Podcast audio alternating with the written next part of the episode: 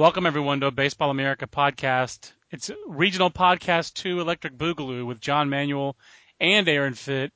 Aaron, are before we dive into the regionals and the right side of the bracket, uh, big coaching news: the, the biggest coaching matzo ball out, is, is no longer out there.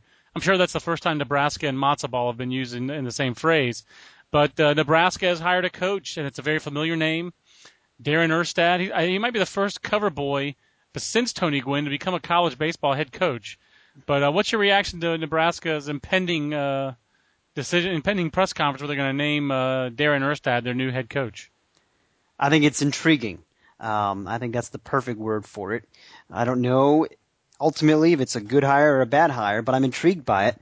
Um, you know, it's it's it's a big name. It's a splashy hire. Uh, I think it'll generate some interest in that program, and uh, you know, maybe they needed to do that. Maybe they needed to make a splash uh, um, because uh, it doesn't seem like there's been a lot of excitement about that program recently, and uh, you know, they they. It's hard to say, you know, whether this is a good move or not, though, long term. I mean, He's only got one year of, exist, uh, of experience as a volunteer assistant um, on that staff, and uh, you know it, it's not easy to be a college coach. There's a lot to it. There's administrative things, and there's uh, various you know di- different engagements, and um, you know recruiting obviously, and, and you know it's, it's not just going out there and coaching ball players. Um, so I mean, I guess Nebraska feels confident that he can handle all those responsibilities, um, and uh, you know I like the fact that you know, this guy, he, he's he's got a, a track record as a, as a blue collar grinder kind of a guy. I can't see him running his program the way maybe that Chad Kreuter, for instance, ran his like a big league team. Um, so you know, maybe this this will work out, whereas some other big league hires have not. Uh, I think those are all good points. I think the biggest thing is the NCAA rulebook is a chore, and yeah. getting used to being to working in college versus when you've been in the in the professional baseball environment for 15 years that's tough, and I think it has potential to be a good hire because he is a Nebraska guy. And it's a destination job, um, but he better hire a good recruiter. He better hire a couple of assistant coaches who really can get after it and beat those bushes and know those rules inside and out. Because even when you've been a college coach for a long time, like a Pat Murphy, if you hire assistant coaches who are from pro ball, Andy Stankiewicz, who's now the head coach at Grand Canyon, by the way, Andy Stankiewicz was a big part of that the the the phone calls and all that stuff that got Arizona State on probation. And Andy Stankiewicz didn't know the rule book. He'd been in pro ball for a long time. He's not, that's not the only reason. He's not the fall guy. Pat Murphy's responsible for what happened at Arizona State. But sometimes if you're a pro guy, some of the little things in that rule book don't always matter to you. Uh, that's been my experience. And the other thing is, you know, Tony Gwynn's been at uh, San Diego State for a long time. They made one regional. Now that's more than they made in the previous 10 years before he got there. But you know, BYU, Vance Law hasn't had a lot of success. I'd say Ed Sprague is probably the best case scenario where it took over a bedraggled program and has done pretty well at Pacific, even though they haven't gone to regionals. So I mean, like Darren Erstad, if he just gets Nebraska, if they win a Big Ten title, that'll be doing better than pretty much all the other big league alumni uh, who guys who had significant big league careers. Of course, the best big league alumnus college baseball coach is Wayne Graham. Wayne Graham, of course. So that's it. So you can you can have success. You just have to be a crappy big league player to to have success right. as a college player. How can we win with players like Graham? That's anyway, so anyway, I just love that. I just love that uh, Wayne Graham is coaching baseball older than Casey Stengel managed in the big league. So it's uh, pretty amazing. amazing. Fitzy, let's dive right in with both feet and, and not head first into the regionals. Let's be safe about it. Uh, starting off in Gainesville, Fitzy, number one Florida, number one in the, the regional, number one in our rankings, number two in the top eight national seeds. The SEC tournament champion Gators play host to Miami, Jacksonville, and Manhattan. I think we, we talked about a little bit the other day. A little bit surprised that Miami was sent to Gainesville, especially considering they've played three times this year. The Gators swept that series. Does the injury to Brian Johnson and his concussion does that how much of a wrench is that for Florida? Does that uh, make you have a little bit more doubt about the Gators being able to win this regional?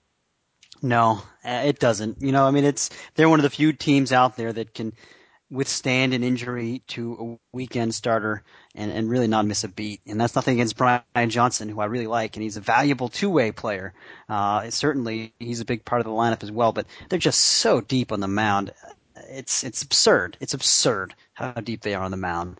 Uh, when Johnson got hurt the other day, they had Anthony DeSclafani out there, and he went that went there out there and dealt for six and two thirds or something like that, longest outing of his career. But The guy's got premium stuff, you know, and he, he doesn't get to uh, pitch deep into games very often, but um, you know, they, they have Tommy Toledo, they have Alex Panteliodis, who was their number one starter last year in an Omaha team and is, right. you know, not even close to the weekend rotation right now.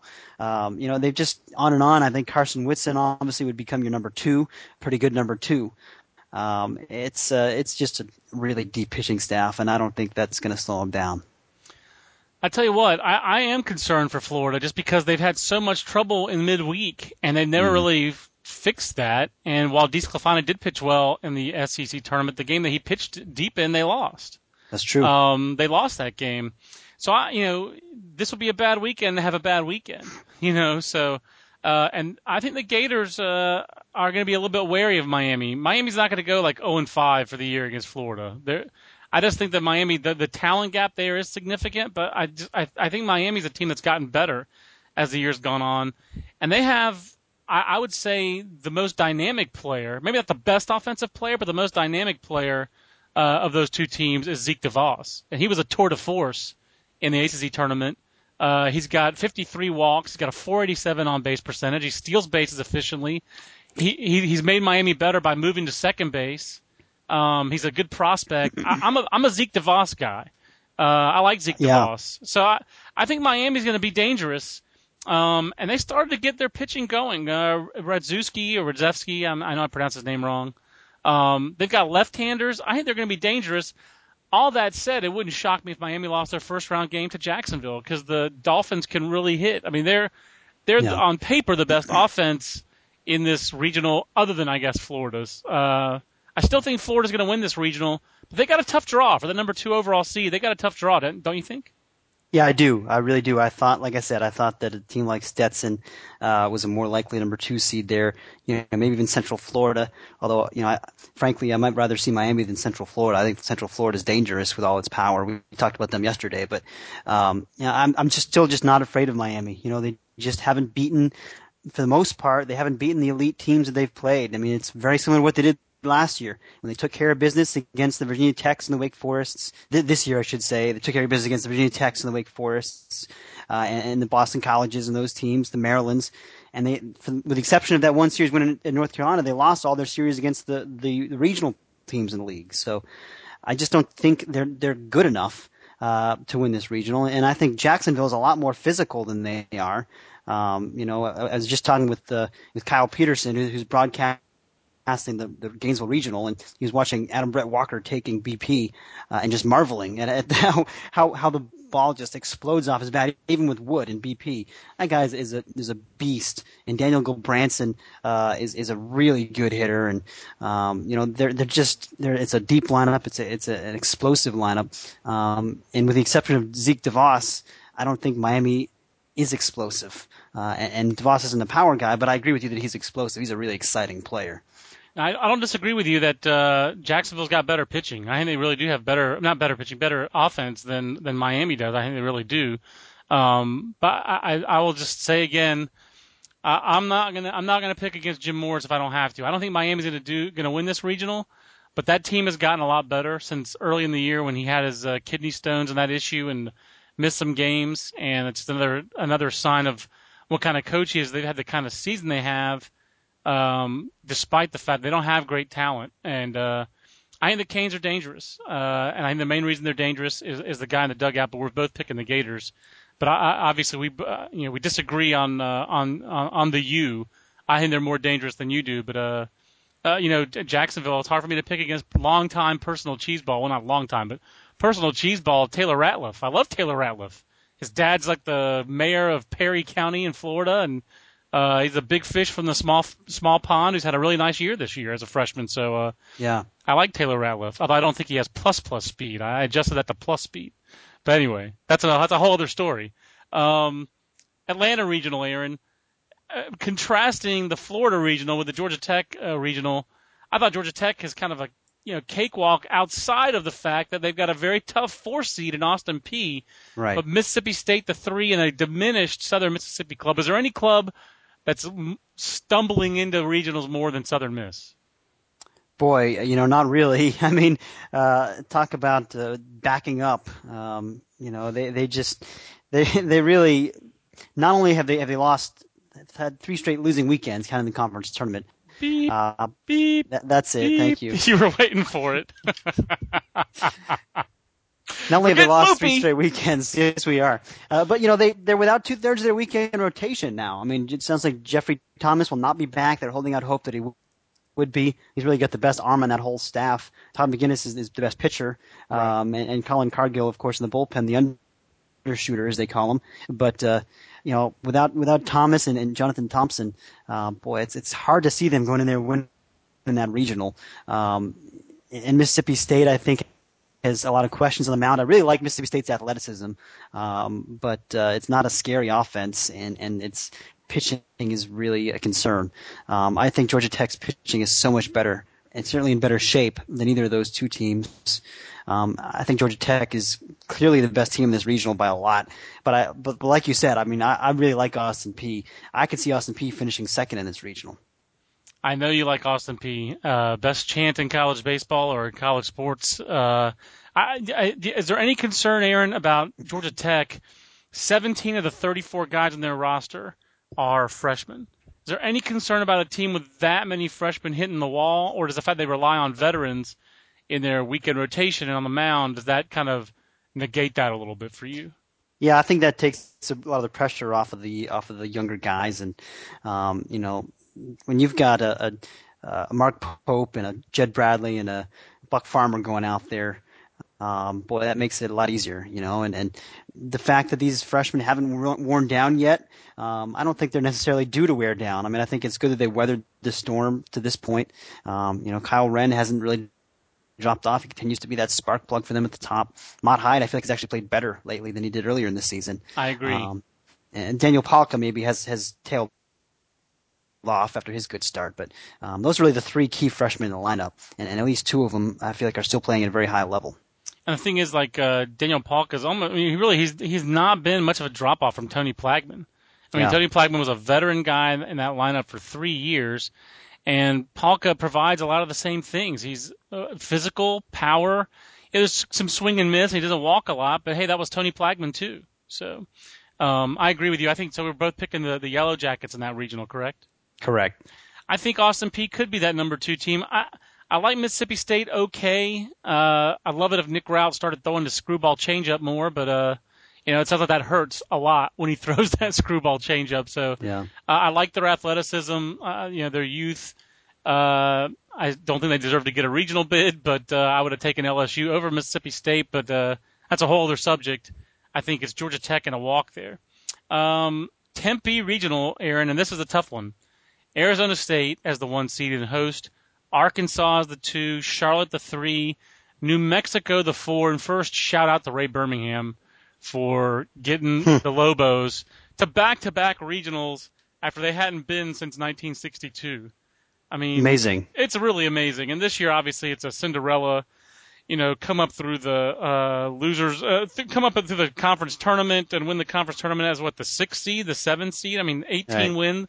But there's 16 wins going into that conference tournament. That's it. 16 and 39. Unbelievable, unbelievable. And uh, you know, they're not really a factor. We don't think to win this. But I mean, as Ray Birmingham said, if you beat TCU twice, you could beat anybody. Yeah. Um, but that doesn't sound like their talent level is at the same level as these other clubs. How dangerous is Charlotte? 42 and 14, pretty gaudy record out of the Atlantic 10. Uh, what does Charlotte do well that people need to know about? They're a pitching and defense team, uh, and their offense, you know, has really come along because they can run. Uh, they've got a lot of team speed, especially in the outfield. Um, they uh, they can manufacture offense pretty well. I mean, uh, earlier in the year, when you know, speaking with Loren Hibbs, the coach there, he called this team offensively challenged. But look at the end of the year, and the numbers are pretty good. You know, I mean, they don't have power. Uh, but uh, but they can score runs. Arizona State doesn't have a lot of power either, uh, for that matter. You know, but uh, they're certainly not as good an offensive team as Arizona State, and they're not as good as of a pitching team. But they've got solid strike throwing guys. You know, Andrew Smith and Joe Yermel, a couple of guys who have come back from uh, injuries very well. Um, you know, and, and, and I like their their their infield. Corey Shaler's a great player. He's been there for uh, a regular starter there for four years, and uh, you know he's, he's playing a lot of confidence right now. Just uh, had a big conference tournament.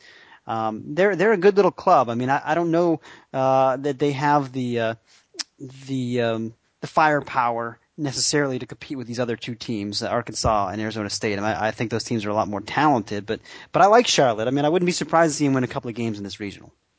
Um, it sounds like you would be surprised though if they, you know, if they won the regional though. Uh, yeah. Who who has a chance to win this regional? Is this is Arizona State the only team that really is likely to win a regional? Or does does Arkansas have enough talent to win this regional?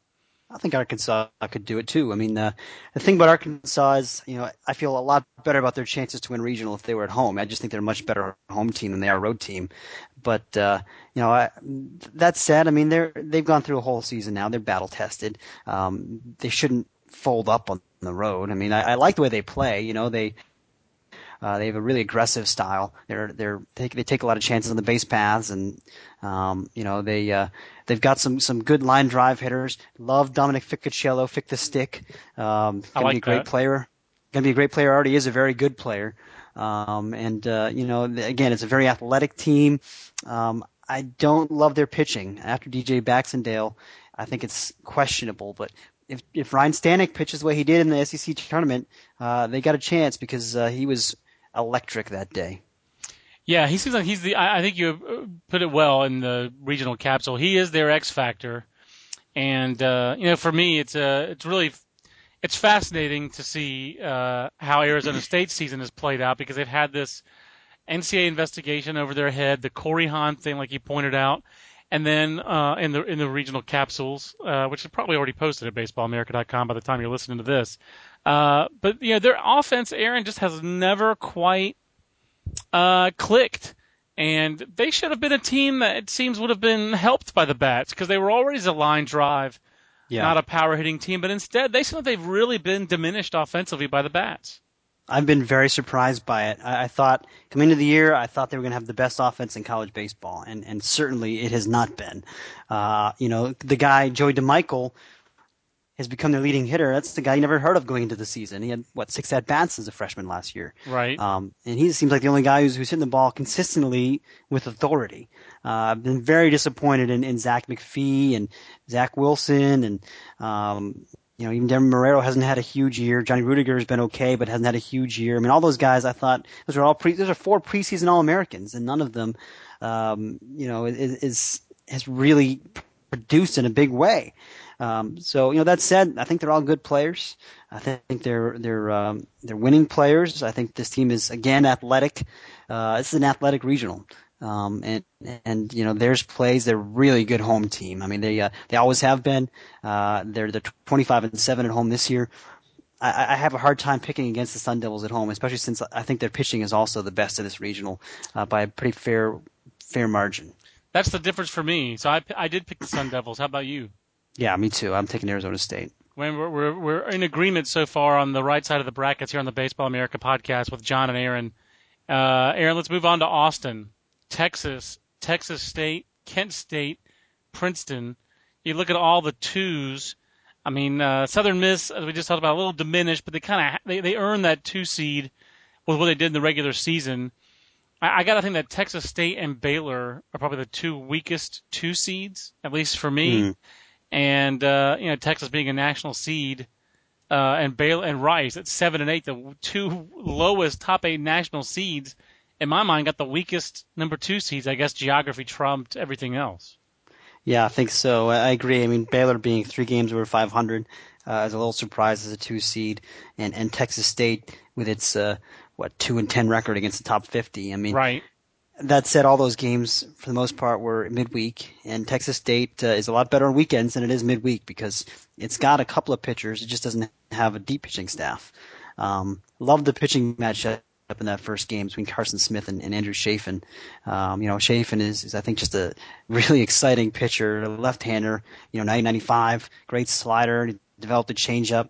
Um, that changeup I think is going to be important because Texas State has some good right-handed bats uh, with with uh, of course, coming to mind. Casey Kalenkosky's had such a huge season for them, but um, you know I think that uh, Kent State is built to succeed in this ballpark more than Texas State is. Uh, I feel like the Bobcats are more of a home run hitting team. Um, you know, as much as I love Tyler Sibley, the, the Spark Plug, one of my favorite players out there. Um, you know, I, I, feel like in general, uh, Kent State is, is, is a team that, that uses the gaps and pitches and plays defense. Um, you know, Kent State could make some noise here. I think people maybe are sleeping on them a little bit as, as a three seed. Um, but, uh, you know, they've been to three straight regionals. They've got a lot of veterans. They've got power arms at the front and the back with, uh, you know, with Chafin and Kyle McMillan, the closer. Um, you know, they've got, uh, experienced guys in the lineup who can hit. Ben Klafczynski and uh, and Travis Shaw. Those guys are pretty good. Um, this team is dangerous. You obviously feel that way. You, you, wrote about them with some conviction. Now you're talking about them with some conviction. Uh, do they have the they, can they can they push Texas to the limit like say a Boston College did a couple years ago? They don't seem, especially if they don't have, you know, if they're using Chafin as a starter and not in a relief role. You know, like Mike Belfiore held, uh, you know, Texas at bay that year, much stiffer Texas lineup much more potent Texas lineup. Uh, it just seems like that ballpark, Texas is so built to win at home. Uh, I have a hard time picking anybody to beat Texas at home. No, I, am the same way. I mean, I can't pick against Texas, but I think Kent State. Uh, would I be stunned if, if Kent State won in there and, and pulled off the upset? Well, I'd be surprised because it's Texas. You know, it's Texas. Right. It's it's uh, the the brand name means so much. Yeah. The, the coach in the dugout means so much. But uh, I won't be stunned if Kent State wins this regional. That said, I'm, I'm taking Texas, of course. I'm taking Texas as well. I don't think Texas will be particularly challenged, to be honest with you. I, I like uh, Kent State's program, but uh, you know they've done a nice job. Maybe the, maybe this will be the year that they make a little noise in in uh, in regionals. It just feels like they've had good teams in regionals before, yeah. and not made a lot of noise. And, and I'm proclaiming that first game, the Chafin Carson Smith game, as the Dr. James Andrews uh, Invitational. Uh, loser loser gets an MRI. Uh, let's move on to Nashville, Fitzy. Vanderbilt playing host to uh, crosstown rival Belmont. I'm sure there's a big Vanderbilt Belmont rivalry, and Lipscomb's really upset about being left out of that. and then Oklahoma State and Troy.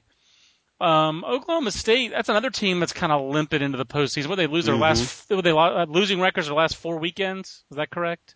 I think that's right. Yeah, they uh, five of the last six, I think, even uh, something like that. They they really didn't play well down the stretch.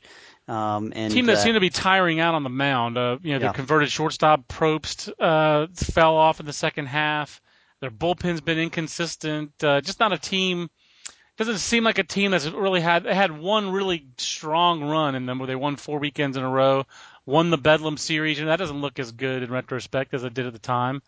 Um, I guess they split the four games with Oklahoma. Uh, Vanderbilt, I mean, uh, Vanderbilt, obviously, we've talked about it the, the whole year. They've been in that mix with Florida and Virginia as best team in the country. South Carolina. I cannot leave South Carolina out of that. Those four teams have very consistently been uh, in the top five of our rankings, pretty much from the get go. Uh, anything to make you think that Vanderbilt is uh, vulnerable this time of year? You just saw them last week in the SEC tournament. No, I think they're loaded. I think they're firing on all cylinders. Um, I think they're going to roll through this regional. I think they're uh, uh, one of the favorites for the national title. I just think they're really, really complete and and uh, uh, and confident and loose. Uh, and I think they're I think they're really going to, like I said, I think they're going to roll through this regional. I really do. I do as well. Um, it would it would shock me if they lost a, if they lost a game in the regional. That said, this is a team that lost a regional at home to a good Michigan team, but a Michigan team nonetheless. They lost to a home regional to a Big Ten team when they had the best roster in college baseball in a long time. I mean, they had six or seven future big leaguers on that 07 team. I mean, Pedro Alvarez, David Price, and Mikey Minor already off the top of my head, all in the big leagues who are on that team. Ryan Flaherty's, Flaherty's on the cusp of that of the big leagues. Uh, I know Casey Weathers was a first round pick. Who else am I missing off that 2007 Vanderbilt team? I mean, those are the those are the really big name guys, certainly. I mean, that, that, that, that team was loaded. That that team was as loaded as this team. Probably had more frontline talent than this team has. Wouldn't you say? Um, yeah, I suppose you could say that. I mean, I, there's no Alvarez on this team. That's true. There's not. There's there's not. I mean, Aaron Westlake's a great hitter, uh, but he's not Pedro Alvarez, and and uh, you know, I don't think Jason Esposito. Jason Esposito, I guess, is pretty comparable to Ryan Flaherty. Those guys are pretty similar players, but uh, you know, I, I think uh, I don't know if, if I were to compare those two teams. I mean, David Price was probably more dominant than Sonny Gray too. I mean, uh, the 07 team probably was better, but you know what? Uh, that team is not this team. I mean, it's it's you know I still think that team was was the best team in the country that year, and they had you know a bad game or two, and that happens. It happened to Texas and Virginia last year, who I thought were the best teams all season long, uh, and they didn't make it to Omaha. You know, so I mean, just because you're the best team doesn't mean you always win the championship. But I think Vanderbilt probably is the best team right now. Yeah, I think you're right, and I. uh the thing is, I really like uh, I really like this Vanderbilt team, but if the way it's set up, where they're the bracket they're facing is Oregon State, Creighton, Georgia, Arkansas, Little Rock, they're going to be prohibitive favorites. If they don't get to Omaha this year, um, I hate to be sports talk radio about this, but I know I know that's where I'm going. But if they don't mm. make it to Omaha this year, how how big of a dent is that in Tim Corbin's resume? I mean, how when when do you start saying, "Wow, he turned Vanderbilt around, made Vanderbilt this big program"? To hey, get to Omaha already. You know, I mean, if they don't go this year, uh, man, uh, if he were at LSU, he'd get fired apparently. But uh, hmm. I mean, I, I, you'd really have to start wondering what is happening with that program. They can't get over that hump when they've had that kind of talent. I think it's a moot point because I think they're going to Omaha this year. I hope, honestly, I hope it becomes a moot point, but that's hanging over their heads. We'll see how they play with that. But I think that's hanging over Tim. If it's hanging over anybody's head, it's hanging over Tim Corbin's. And I like Tim, and I like what he's done for college baseball by making Vanderbilt an example of how you can do it. And uh, I really hope that uh, things go well for them, not at the expense of any other club, but it's time to get that monkey off their back and get to Omaha. That that program, I think, to validate that program a little bit, they need to get to Omaha this year. Yeah. So, uh, other regional, the regional facing them were Vanderbilt. We're both picking Vanderbilt. Where they would, uh, whom they would face in, uh, whom would they face in in a super regional, you might ask? Well, the answer is the winner of Oregon State as your one, Creighton the two, Georgia the three, Arkansas Little Rock the four. Aaron, for me, there are several storylines here. One, Corvallis is far. It is mm-hmm. very, very far, and it's hard to get to for everybody, no matter who, where you're coming from. That's a tough park to get to, and that that travel is a factor, I think, in Oregon State. Uh, being a host is a big deal for Oregon State. Has Oregon State ever lost a regional at home? I don't think they I, have. I don't think so. They they won in uh, oh, what oh five oh six oh seven. I think they hosted all three of those years, and uh, uh, that was the last time. Yeah, I don't think that was insignificant. I think it's hard to travel to get to to Corvallis. There's no direct route. You're flying through one or two places. Uh, Creighton, I think, took three planes to get there. To, yeah. It Jeez. was yeah, it sounds like it was a real ordeal. But uh, Creighton strengths and Oregon State strengths are very similar. Georgia seems like the X factor here. You just, you know, they're they're the box of chocolates team in this in this regional, and then Arkansas Little Rock. Uh, happy to be here. Uh, Coach Scott Norwood had a lot of success at Ouachita Baptist at the NAIA level in the postseason. Um, but seems like the, Arkansas Little Rock's the happy to be here team. Uh, what, do we, what do you think about Creighton and Georgia? Is it like Creighton and Oregon State covering that very same cloth uh, pitching and defense clubs? Is Georgia the best offense in this regional?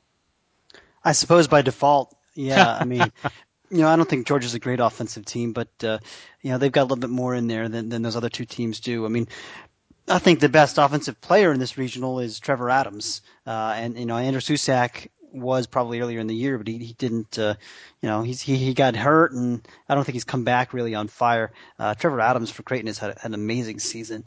Um, and it's a nice piece to build your lineup around. I like the way that Creighton team plays. You know, they, uh, they don't beat themselves. It's a classic Ed Servais team that plays great defense.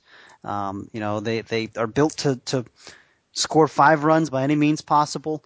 Um, they're going to bunt. They're going to hit and run. They're going to take chances on the base pass. They're going to do what they have to do to get to five runs, uh, because you know that's what they always say. There is when they score five runs, they win 82% of their games under under Ed Servais, uh, which probably holds up pretty well across the country. But uh, that that program, especially because they they throw strikes, you know, they're not going to give you free bases.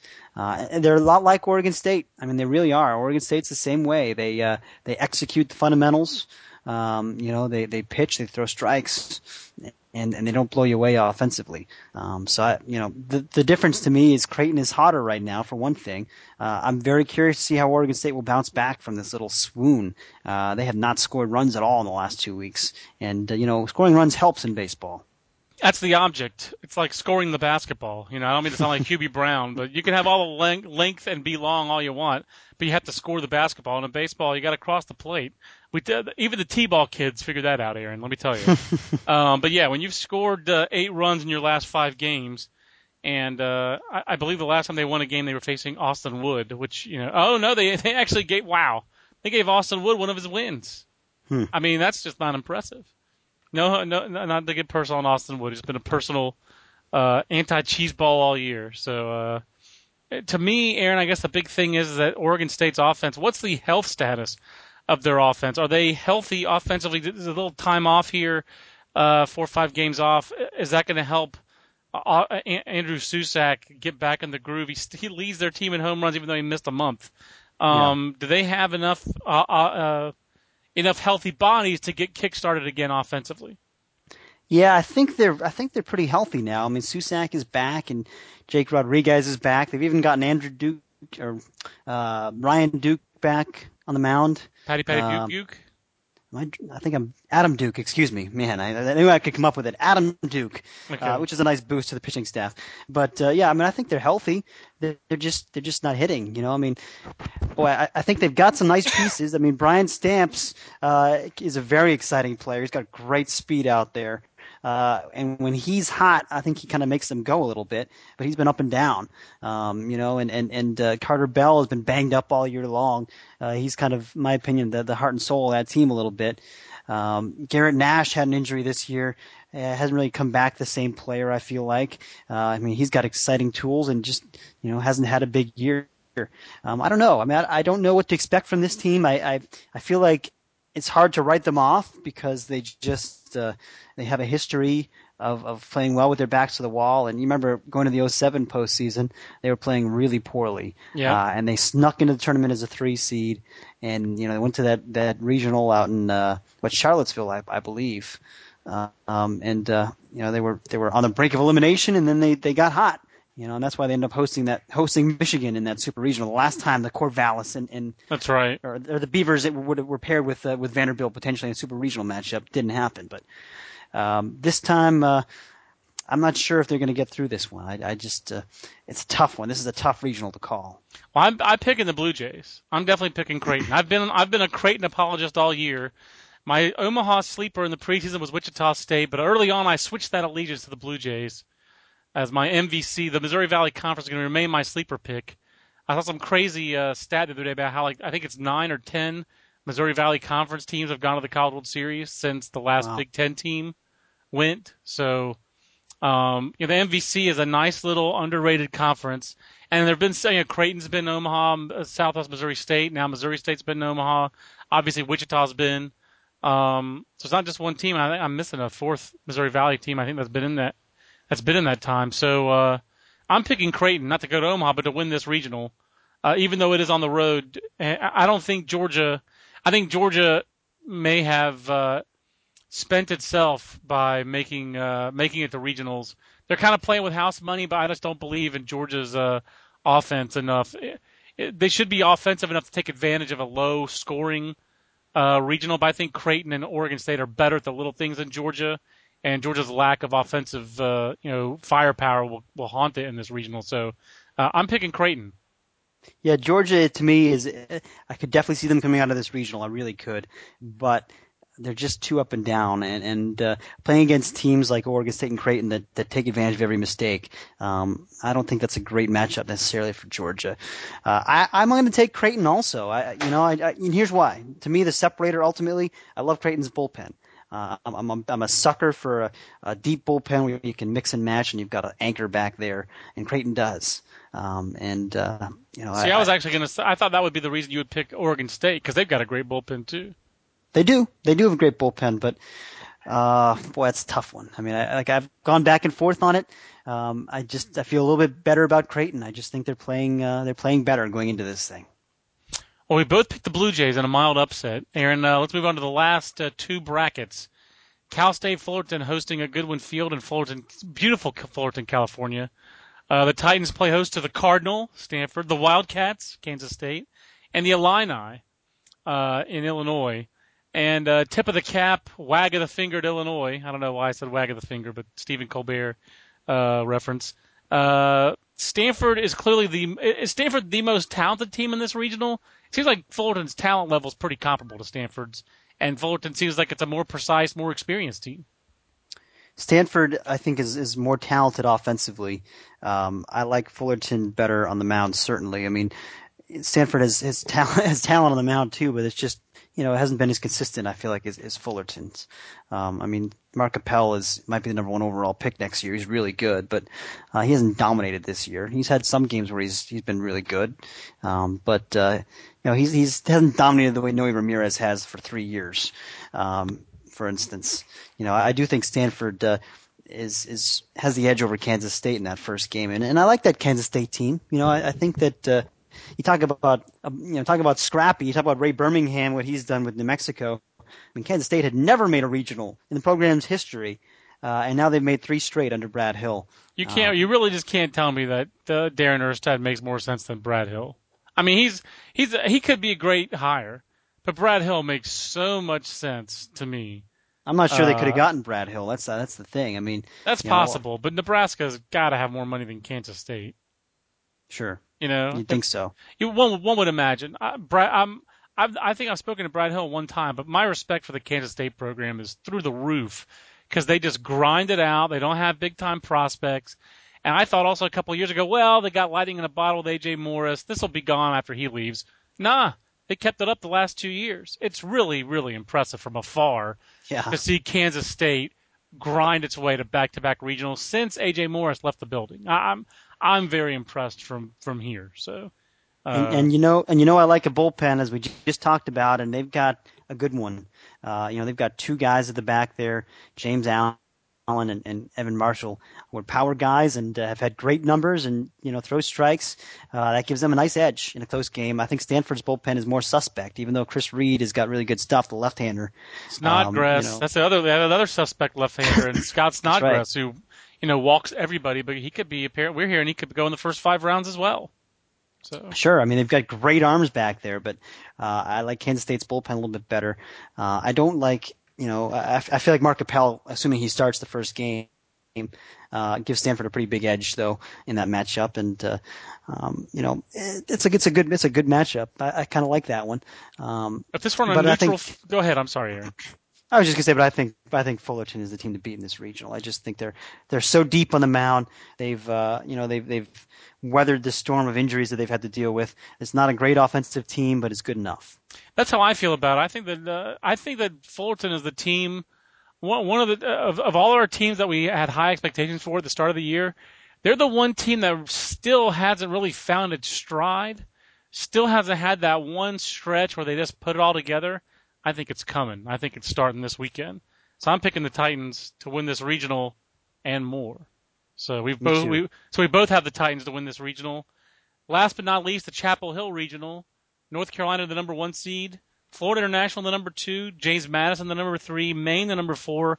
Aaron, initially when uh, it seemed like the consensus reaction and the college baseball community was, "Wow, what a cakewalk regional for North Carolina." I don't think so. Maine has mm. beaten North Carolina at Boshamer Stadium and has pretty good arms for, especially for a Northeast team. They have excellent arms. Florida International, one of the hottest teams in the country in the last third of the season, and James Madison, a very offensive club that if you know if you make mistakes on the mound, they will punish you. I don't think it's a I don't think it's a great regional. I don't think it's a cake regional either, though. Do you? No, Florida International and James Madison are, first of all, both a lot more physical than North Carolina, a lot more offensive, a lot more powerful.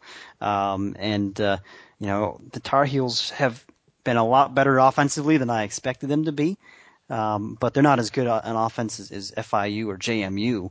Um, you know, I, I think that Florida International is, is loaded with veterans um, up and down the lineup. They've got power, they've got experience. Uh, they were in a regional last year. That team to me is dangerous, and and you know they're they're they're pretty comparable North Carolina in the rotation. I mean, uh, the Tar Heels don't have those big arms who, who blow you away anymore.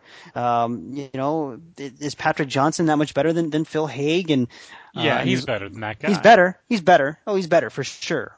I think North Carolina is the best pitching team in this regional, but I think I Patrick think Johnson it's a huge, overwhelming edge. Patrick Johnson has a little bit more stuff and a little less pitchability, but he's kind of comparable to Robert Woodard in some ways. He's turned into a Robert Woodard type of guy, and he's yeah he's wound up in the top ten of North Carolina's career strikeouts list and uh, career innings pitched list and career wins. I mean, he's he's had a pretty nice career there. He's he's kind of like a Adam Warren, uh, Robert Woodard hybrid because he's a little bit of a power pitcher. Like he's he's kind of like what Warren was as a sophomore before or as a junior before Adam Warren went crazy and started throwing 93 in the hmm. as a senior um, because he's less physical. But you know, Patrick Johnson was a top 200 guy at high school. He's always been a personal cheeseball. Who am I kidding? I've always liked PJ. Um, and he's really hitting his stride now. Complete game shutout against Virginia in his last full regular season start. And then I think he threw what six no hit innings against Wake Forest in the ACC tournament of a game that got rained out. So that rained out, but uh, rain interrupted. So um, I think Patrick Johnson's a legit ace, and we'll see what North how North Carolina handles its regional uh, this weekend. I, I think he's the best pitcher, not the best prospect, but the best college pitcher in this regional. Uh, yeah. For me, um, I actually I think Carolina actually has announced its regional rotation. I believe that Kent Emanuel is starting right. the opener against Maine. Now, Maine coach Steve Trimper talking a little junk in the Bangor paper. Uh, that's funny just to say, talking junk in the Bangor paper. But uh, how can he do that, Aaron? Why on earth would he do that? I think they're quaking in their boots about the arms that we're bringing down there. That seemed like a bad idea. Yeah, I can't imagine it's it's a it's a good idea. Um, now, I know, Maine, know, but... I know Maine beat North Carolina with these pitchers in Chapel Hill, like I guess it was last year, but that, it was one out of three, also. It was one out of three, and that team didn't have Colin Moran in the middle. That, that's the other that's factor true. here is that Colin Moran is the best player in this regional. I know Jake Lowery and David Herbek have great stats at uh, at John at James Madison. And I know we, we know Garrett Wittels. We know the middle of that lineup. Uh, it's a potent lineup, and Pablo Bermudez has had a great year at FIU. Uh, he's really been the linchpin to their offense. I mean, he's he runs the bases. He's hitting for average better than Garrett Wittels. He's got some power, maybe not as as much as Martinez, but he does he does a little bit of everything. He's a really nice college player. Uh, but for me, I think North Carolina has the best pitcher in this regional. They have the best hitter in this regional.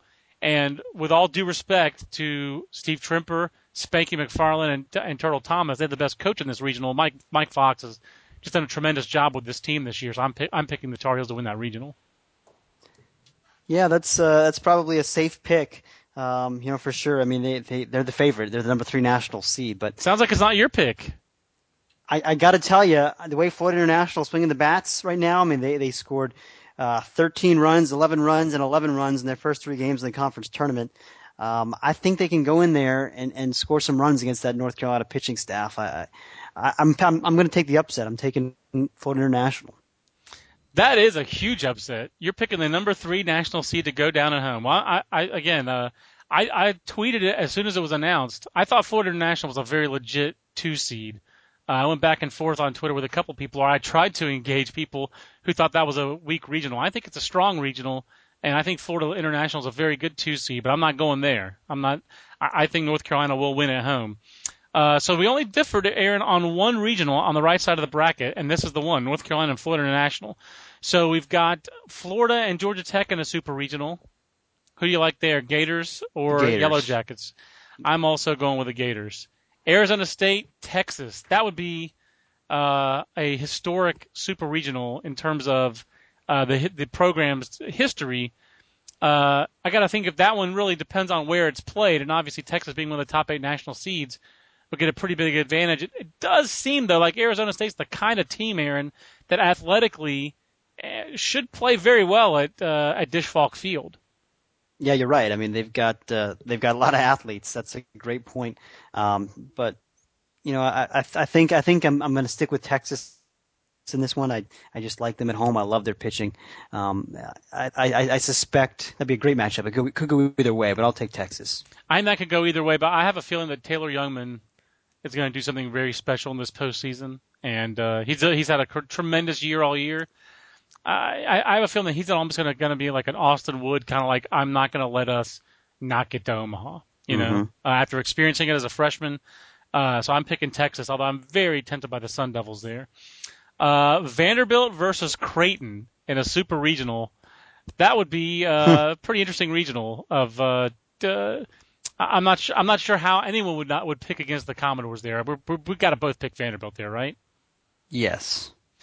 Especially since Florida was your preseason national championship pick and Vanderbilt was mine. So I got to pick the Commodores there. And then we have the, I have Titans Tar Heels. You have Titans Golden Panthers. I'm I would pick the Titans anyway. I I don't have North Carolina winning that. I have North Carolina winning the regional, but not the super regional. Um, I think Cal State Fullerton, like I said, I think they are primed to go on a roll. Uh, and now, and I think that you know they're finally healthy and firing on all cylinders more now than they have, uh, even though they haven't done it yet on the field. I, I think they're going to be healthy enough to really get going. Uh, so I'm picking Cal State Fullerton there. Who do you have, Titans or Golden Panthers? Yeah, I'm, I'm going to take the Titans also, John. I think that's uh, the pitching is too good. I got to tell you, it would be awesome if Florida International went to Omaha and to see Isiah Thomas roll out at the College World Series. Could you imagine? could you imagine what would happen if we went to the uh, the Drover and Isiah Thomas was hanging out there? That would be wild, weird stuff. that would really be pretty funny. Uh, so our Omahas, our College World Series fields, on the left side of the bracket, I've got Virginia, Rice, Florida State, and Clemson. Plus, on the right side, Florida, Texas, Vanderbilt, and Cal State Fullerton. Aaron Fitt, Omaha, Virginia, Cal, Arizona, Clemson, Cal State Fullerton, Vanderbilt, Texas, Florida. So on the right side of the bracket, we agree. On the left side, we disagree. Fitzy, who's your College World Series champion pick? Who's you your College World Series champion pick? Is, is, yours is clearly Vanderbilt. I'm sticking with uh, Vanderbilt, and I gotta tell you, um, I'm a little wary of that pick because Vanderbilt, uh, when it got to be, when the chips were down this year, they didn't perform. They lost the series yeah. to South Carolina, they lost a series to Florida, and they lost the SEC tournament championship game to Florida. But I have to, I have to think. Uh, well, here's actually what I kind of think might happen, and I, I, I hope that Vanderbilt does this. They have so much starting pitching depth. To me, they need to follow, even though they didn't win the national championship that year, I want to see Sonny Gray and an Alex White role in Omaha. Mm. I want to see Tim Corbin think a little outside the box and, and DJ too, and take Sonny Gray and put him in a moment of truth role. And you got Garvin, you got Hill, you got the Jack Armstrongs, the Navery Moores. You have so much depth out there. But when the chips are down and the whole season's on the line, I want Sonny Gray on the mound. And I feel like that is a, a role in which Sonny Gray wants to play for his team, not to pitch mm. out there once every three or four days or have to come back on short rest. So for me, if I'm Vanderbilt, that's how I'd go. I know that's a little off the board, but uh, we've seen it happen with a guy like Alex White in Omaha, and I think it could happen. Uh, we, well, other teams have done it as well. They had a, a key guy who's kind of uh, Louis Coleman uh, did it for, sure. uh, for for LSU. I think it's a formula that works, and I I'm gonna pick an SEC team again. But honestly, I in, in some ways I feel better about Florida's chances because the way that they've uh, the way they played down the stretch and the fact that Zunino has been such a nice power plant for them. Uh, but I do think Vanderbilt. For me, I think Vanderbilt's the team. And speaking of that, Josh Holliday's calling me right now on the on the cell, which is funny. Um, but that's my pick, Aaron. I'm picking Vanderbilt to beat Virginia on the other side of the bracket. But if I'm ranking the teams, I'm going Vanderbilt, Fullerton, Florida, Texas on that side of the bracket. I really have a good feeling about the Titans because hmm. uh, of all they've gone through this year. And on the other side, I would go Virginia, Clemson, Rice, Florida State. No offense, Mike Martin. Uh, he's the sentimental favorite for me, but I just uh, with their pitching the way it is, I just don't see the Seminoles uh, bringing home Mike Martin's first championship. What's your I, pick there, Aaron?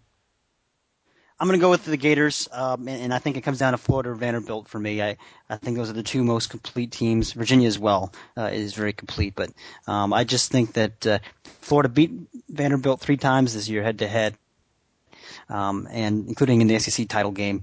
Um, you know, I, I think the fact that Florida was in, in Omaha last year matters. All those guys have experience there.